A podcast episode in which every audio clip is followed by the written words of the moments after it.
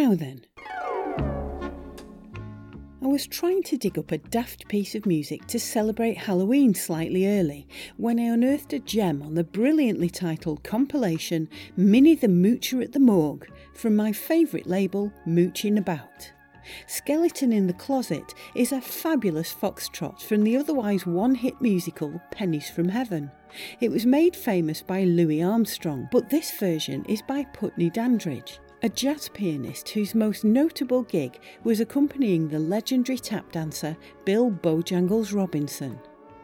Dandridge was a well respected musician, but was not really known for his singing voice, which I find surprising as his vocals are tuneful and expressive, with a great sense of comedy, aided by his shivering vibrato.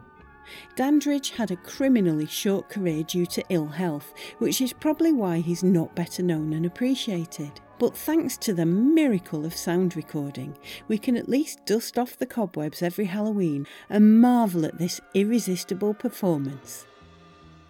And why am I telling you this? Because you need to know. Let me out of here! Uh, Nick, and what's in there? Man, it's a skeleton in this closet. That's all right, Putney. He'll get used to you. Spooks were having their midnight fling. The merry making was in full swing. They shrieked themselves to a cheerful dance. When the skeleton in the closet did his dance. Now goblin giggled with fiendish glee. A shout rang out from a big banshee. Amazed was every ghostly glance when the skeleton in the closet started to dance. All the witches wearing stitches while his steps made rhythmic thumps, and they nearly dropped the broomsticks when he tried to do the bumps. You never heard such unearthly laughter or such hilarious groans when the skeleton in the closet rattled his bones.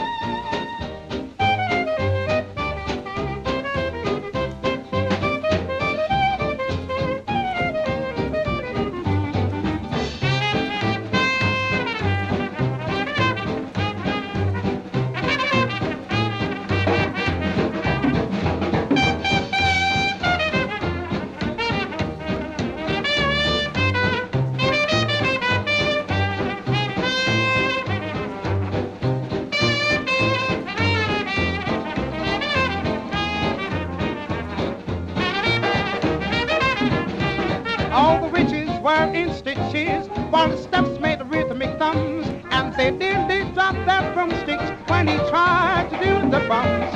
You never heard such unearthly laughter or such hilarious groans when that skeleton in that closet grabbed his bones.